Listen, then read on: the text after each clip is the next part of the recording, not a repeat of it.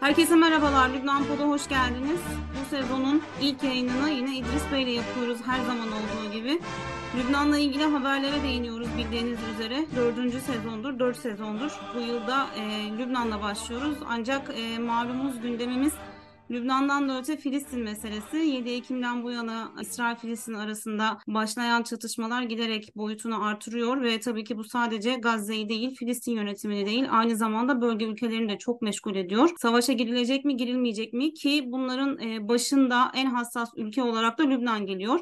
İdris Bey ile birlikteyiz. Bize çok güzel bilgiler verecek. İdris Bey hoş geldiniz yayınımıza.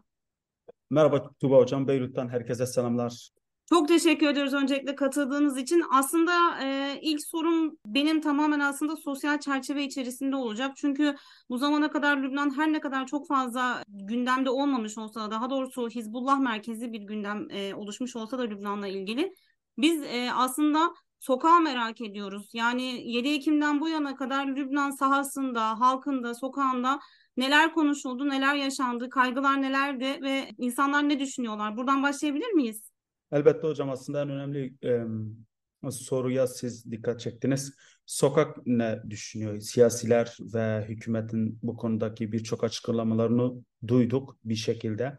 Ancak sokağın nabzını şu ana kadar yani biz takip ettik elbette ama e, asıl önemli olan sokağın nabzı çünkü 1975'ten 90'a kadar 15 yıllık bir iç savaş görmüş ardından e, İsrail'in 1982'den 2000'e kadar işgaline maruz kalmış daha sonra 2006 yılında Temmuz Savaşı'nı İsrail ve ordusu ve Hizbullah arasında yaşamış. Tüm bu acı anılara tanıklık etmiş bir toplumdan bahsediyoruz. Aslında savaştan epey e, muzdarip ve aynı zamanda zarar görmüş bir toplum. O yüzden acı yaşanmış hatıraları tekrar yaşamak yaşamak istemeyen e, Lübnanlılar bu konuda çok tereddütlü. 7 Ekim'de e, Hamas'ın İsrail'e saldırısı ve ardından İsrail'in de Gazze'ye yönelik hiç durmayan aralıksız saldırıların ardından İsrail'in kuzeyi Lübnan'ın güneyinde de hareketlilik hemen ertesi gün yaşandı. Hemen böyle bir sokağın nabz, nabzından önce ben e, sınırda neler yaşandı ve bu Lübnanları nasıl etkilediği e, kısmına geçmek istiyorum. 7 e, Ekim değil 8 Ekim'de Lübnan'da İsrail ordusu ve Hizbullah arasında çatışmalar başladı. Şu ana kadar 55 Hizbullah mensubu hayatını kaybetti. Lübnan'da biri gazeteci olmak üzere 8 sivil öldü. Diğer tarafta ise İsrail 4 askerini ve bir sivili kaybetti. E, çatışmalar 120 kilometrelik bir sınır hattı üzerinde yaşanıyor. Dağlık bir bölge, zor bir bölge. E, Gazze'ye göre biraz daha engebeli bir arazi. E, Hizbullah'ın yanı sıra İslami Cihat, Hamas ve bazı diğer Filistinli örgütler de buradan İsrail'e yönelik zaman zaman saldırılar düzenliyor. Burada kontrollü bir gerilim var. Çatışmalar henüz tam bir e, topyekün bir savaşa dönüşmedi. Lübnan'ın iç kesimlerine yönelik çok ciddi saldırılar yok. Her iki tarafta mümkün mertebede sivilleri, Kuzey cephesi için söylüyorum yanlış anlaşılmasın. Kuzey cephesinde her iki tarafta mümkün mertebede sivilleri hedef almamaya çalışıyor. Ancak dün dört sivil Lübnan'da hayatını kaybetti maalesef. İlk defa yaşananlar içerisinde Lüb, e, İsrail, Hizbullah, İsrail'in bir yerleşim birimine İHA ile saldırı düzenledi. Aslında bu çok önemli bir husustu. Hizbullah kara, e, karadan havaya füze kullanıyor. Ee, İsrail ise e, hava uçaklarını ve aynı zamanda İHA'larla saldırılar düzenliyor. Şu andaki çatışma e, kontrolü bir gerilim diyebiliriz. Tabii bunlar yaşanırken Lübnan sokaklarında özellikle başkent Beyrut ve kuzeyinde e, halk tedirgin. En başından beri insanlar kalalım gidelim mi ikilemi yaşıyor ve şunu açıkça söyleyebilirim Lübnan'da özellikle bugün trafik e, yoğunluğu çok azdı. Hatta ailelerin birçok çocuklarını olası bir savaş ilanına karşı e, göndermedi. Zaten Lübnan'ın güneyinde 10 Ekim'den bu yana okullar tatil ve yaklaşık neredeyse e, Birleşmiş Milletler Uluslararası Göç Örgütü'ne e, göre yaklaşık 30 bin kişi istemeyerek olsa Lübnan'ın güneyinden daha güvenli bölgelere doğru evlerini terk ettiler ve bunların bir kısmı maalesef okullarda çok kötü koşullarda yaşıyor. Lübnan sokaklarında aslında sesler aynı bazı farklar olsa da. Lübnan'da hükümet açık bir şekilde ülkenin savaşa girebilecek bir gücünün olmadığını, böyle bir maceraya girilmemesi yönünde birçok defa uyarılarda bulundu. Çünkü Lübnan 2019'dan beri çok ciddi bir ekonomik ve siyasi kriz ile mücadele ediyor. Lübnan 2006 Lübnan'ı değil, para birimi %95 oranında değer kaybetmiş. Ülkenin nüfusu %80'i yoksulluk sınırında ve aynı zamanda 2006'ya göre şu anda Körfez ülkelerinin Lübnan'a yönelik herhangi bir yardımı yok. O yüzden Lübnan 2006'daki Lübnan değil. Böyle bir savaşta Lübnan'ın daha kötü bir sürece gireceği siyasi parti liderleri tarafından da dile getiriliyor. Lübnan sokaklarında elbette Şii merkezli ve burada birçok Filistinli de yaşıyor. Gazze'ye saldırılarda sessiz kalınmaması ve buradan da İsrail'e yönelik saldırıların yapılması gerektiğini dillendiriyorlar elbette.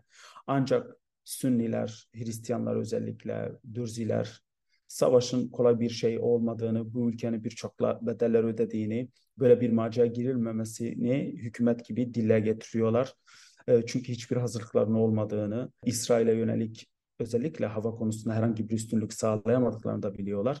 Bu yüzden mümkün mertebede böyle bir macera girilmemesini, bunu İsrail sevdiklerinden dolayı değil, hayır, ülkelerini sevdiklerinden ve mevcut ekonomik ve siyasi koşullardan bunu pek uygun olmadığını öngördüklerinden dolayı e, belirtiyorlar. Bunun yanında önemli olan bir husus Lübnanlar tedirgin aslında. Yani tedirgin olmaları konusunda gayet haklılar. Çünkü hiçbir e, kimse onlara savaşa girip girilmeyeceği güvencesi de vermiyor. Böyle bir durumda e, Lübnan sokaklarında ki endişenin e, ve insanların e, yaşamları konusunda tereddüt etmeleri hatta ülkelerini terk etmeleri gayet normal karşılanabilir. E, bir diğer önemli husus ise Lübnanları en çok dile getirdiği olası bir saldırıda İsrail'in direkt havalimanını vurması. Çünkü Lübnan'ın karadan e, çıkışı hemen hemen yok. İsrail'le diplomatik ilişkileri yok, sınır kapısı yok. Suriye'de Esed rejimi zaten malum. Onlarda da hani gidebilecek bir durum yok. Sadece denizden ve havadan dünya ile bağlantı var. E, İsrail 2006 yılında ilk e, savaşta ilk vurduğu yerde Lübnan'ın e, uluslararası havalimanı, tek limanı e, Beyrut havalimanını vurmuştu. E, o yüzden risk almayan birçok aile aslında e, terk edip güvenli bölgelere en başta Türkiye olmak üzere vatandaşı olduğu diğer e, ülkelere göç ettiler. Elbette bu e, e, bu konuda 8 Ekim'den 14 Ekim'e kadar böyle bir göç yaşandı. Daha sonra dön, durdu. Aileler tekrar geri geldi. Okullar hala okullar halen açık. E, hükümet e, ve devlet daireleri normal işleyişlerine devam ediyorlar. Lübnan'ın güneyi hariç tabii bunu altını çizeyim.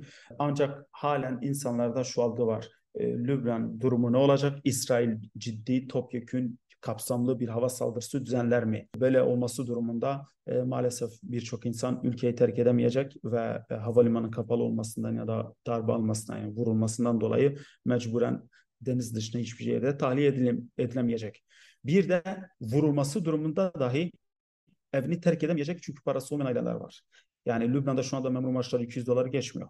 Siz savaş altında olsanız dahi biz birçok sınır bölgesinde yaşayan ailelerle de görüştük. Evlerini terk edemiyorlar terk edememelerinin sebebi e, çünkü e, gidebilecek bir yerleri yok. Yani paraları yok. Çok açık bir şekilde paramız yok gidemiyoruz diyorlar. O yüzden bu konuda çok zor durumda Lübnanlılar.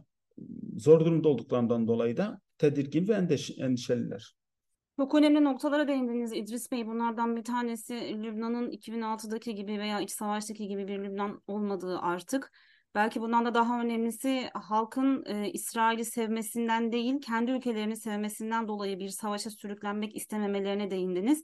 Ve tabii ki son aşamada siyasi ve ekonomik krizin halkın yaşamındaki e, ağır etkisini de Aksa tufanına bakış noktasında değerlendirdiniz ki bunlar gerçekten çok fazla bilinmeyen, belki de çok dikkat edilmeyen hususlar. Dolayısıyla Lübnan halkını da e, bu noktada çok iyi anlamak gerekiyor ve Lübnan'ı da okumak gerekiyor. Peki buradan hemen e, daha e, farklı bir konuya geçmek istiyorum. 3 Kasım'da e, Hizbullah lideri Hasan Nasrallah'ın bir konuşması oldu ki bunun öncesinde e, işte ilanı yapılmıştı. Hasan Nasrallah hı hı. Hizbullah'ı veya işte topyekun Lübnan'ı savaşa sokacak mı diye. Bununla ilgili çok fazla yorumlar yapıldı. E, katılacağını düşünenler vardı. Belki bizim gibi Lübnan çalışanlar bunun uzak bir ihtimal olduğunu biliyorlardı. E, peki bugün yani Lübnan sokaklarında Hizbullah'ın, Nasrallah'ın konuşması nasıl karşılandı ve daha genel çerçevede konuşursak eğer Nasrallah ne söylemek istedi, ne söyledi ve nasıl tepkiler aldı Lübnan'dan? Aslında herkesin beklediği soru açıktı. Siyah beyaz mı? Hizbullah savaşa katılacak mı katılmayacak mı? Açık bir şekilde topyekun bir savaşa katılmadıklarını dolaylı olarak da olsa bunu kamuoyuyla paylaştı.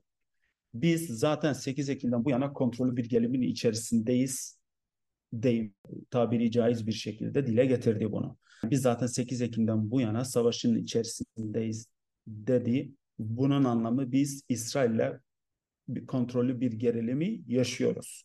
Ancak topyekün İsrail'e 2006 yılındaki gibi havadan, karadan, denizden bir saldırıya katılmayacaklarını belirtmiş oldu. Bu bir. İkincisi yani daha çok kendi partisinin propagandasını yapan e, ya da buna yönelik içeriği buna yönelik olan ifadeleri kullandı Hasan Nasrullah. E, sessizliğini ilk defa bozdu. İlk defa kameralarına geçip video konferans aracılığıyla açıklamalarda bulundu. Lübnanlara hitap etti. Elbette sadece Lübnanlar değil, bölge ve uluslararası birçok basın da çok yakından kendisini takip etti. Ben de bizzat oradaydım. Çok yoğun bir kalabalık vardı. Büyük bir coşku da vardı aslında Hizbullah tabanında. Ve hatta onun ifadeleri sanki büyük bir zafer kazanılmış gibi lanse edildi, e, aktarıldı. Ancak şu bir gerçek, kendisi de şunun altını dolaylı olarak da çizdi. Biz şu anda tam bir e, nihai e, zafere ulaşmış değiliz. Bunun için bizim e, vakte ihtiyacımız var. Bu konuda adım adım zaferleri elde ediyoruz. E, tam zafer için bizim daha kat etmemiz gereken yol var. Gazze Savaşı'nı kendi e, İsrail'in değil ABD'nin yönettiğini iddia etti. E, operasyonun başından bu yana 8 Ekim'den bu yana ABD'nin kendilerini tehdit ettiğini, olası bir hava saldırısıyla kendini vurabile onları vurabileceklerini ile sürdü. Bir diğer e, husus da Hasan Nasrullah e, Gazze Savaşı'nın durdurulması için herkesin elini taşıması gerektiğini e, belirtti. Aksa tufanı tamamen Filistinlilerin de biz de bu konuda gizlilik konusunda biz de haberdar değildik imasında bulundu. İran'ın hiçbir şekilde bu konuyla müdahalesi yok e, dedi. Bir diğer altını çizdiği husus da Lübnan cephesinde her ihtimallerin olduğunu ve e, bu ihtimallerin e, ihtimallere açık olduğunu ve bu ihtimallerin iki şeye bağlı olduğunu belirtti. Bir, Gazze'deki durum. iki İsrail'in Lübnan'a yaklaşımı. Açıkçası şu anda zaten olabilecek en kötü durumda Gazze. Yani karadan deseniz karadan girilmiş durumda, havadan deseniz zaten ilk günden beri saldırılar düzenleniyor. E, bu yüzden e, Hasan Nasrullah'ın ifadeleri daha çok biraz daha kendi tabanına yani neden sessizsiniz e, o sessizliği kırmak. Diğer e, husus ise biz buradayız. Düşmanın e, güneyden kuzeye yönelik e, meşgul etmeye devam edeceğiz. Devam e, ettik ve bunu yapmaya da devam edeceğiz yönünde. Çünkü e, Nasrallah e, İsrail'in birçok e, Gazze'ye kaydırmak istediği gücü kuzeye mecburen kaydırdığını, bunun içerisinde hava, kara ve deniz kuvvetlerinin olduğunu, e, Lübnan cephesinin açılmasının öneminin İsrail'in ordusunun tamamen Gazze'ye odaklanmasının önüne geçtiğini belirtti. İsrail'in özellikle Kuzey cephesine birçok güç kaydırmak zorunda kaldığını altını çizdi. Genel hat itibariyle bahsettiğim gibi bugün herkes şunu bekliyordu. Evet biz topyekun bir savaşa katılacak mıyız ya da katılmayacağız. Dolaylı olarak tam katılmayacağız ya da katıldık demese de aslında şu an için Lübnan'ın e, güneyinde, İsrail'in kuzeyinde bölgesel bir çatışmanın fitilini ateşleyecek bir savaş öngörülmüyor diyebiliriz mevcut koşullarda ve Hasan Nasrullah'ın ifadelerinde. Evet, aslında açıkçası ben de böyle düşünüyordum. Çünkü biz e, Gazze ve İsrail krizlerinde e, Lübnan cephesine bakıldığında Hasan Nasrallah'ın e, işgal boyunca veya çatışma boyunca sessiz kaldığını ve çatışmalar bittikten sonra ateşkes ilan edildikten sonra konuşmaya başladığını biliyoruz. E, bir önceki krizlerde gördüğümüz üzere.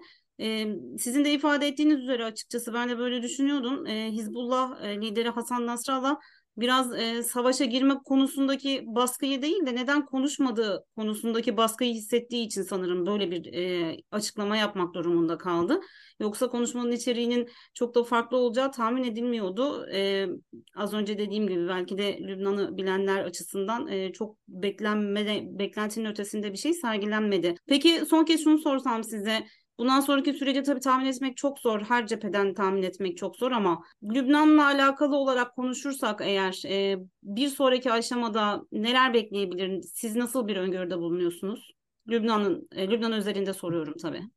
Ya tabii Lübnan genelinden eğer bahsedersek sadece Hizbullah genelinden değil, hükümetin aslında net olarak belirttiği bir husus. Biz savaş istemiyoruz. Yani bunu istememizin nedeni İsrail'i sevdiğimizden ya sevmediğimizden dolayı değil böyle bir savaşa girecek bir lüksümüz yok. Yani ne bir e, ekonomik olarak ne de siyasi olarak. Zaten Lübnan malumunuz 2022'den beri neredeyse bir yıldan fazla oldu açıkçası. E, Cumhurbaşkanı yok, hükümet geçici. Ondan sonra bahsettiğim gibi e, 72 milyar dolarlık bir finansal kaybı var. Zaten daha öncesinde birçok insan ülkedeki sorunlardan dolayı geç, göç etmek zorunda kalmıştı. O yüzden çok iyi bir zamanlama değil bu savaş ya da bu çatışma Lübnan için. Bence şu çok önemli. Yani dinleyicilerimizin bilmesi gereken husus Hizbullah'ın da bence savaş istemediği kanaatindeyim. Yani sadece e, şey değil, Lübnan hükümeti değil. Hizbullah liderliği ya da Hizbullah lideri de savaşı istemiyor. Ama e, Hamas'ın geçirmiş olduğu operasyon ve ardından Hizbullah'ın Kudüs'ü kurtarma olması ve bunu sürekli dile getirmesinden dolayı kendisi aslında bir kayalık ile zor bir e, yer arasında sıkışmış durumda. Yani o kendisi aslında çok zor durumda bu e, Hizbullah bu konuda bu süreçte en zor durumda kalan taraflardan bir tanesi. Siz sürekli bir şekilde Kudüs'ü savunuyoruz, Kudüs'ü kurtaracağız. Bizim asıl ajandamız, asıl hedefimiz bu.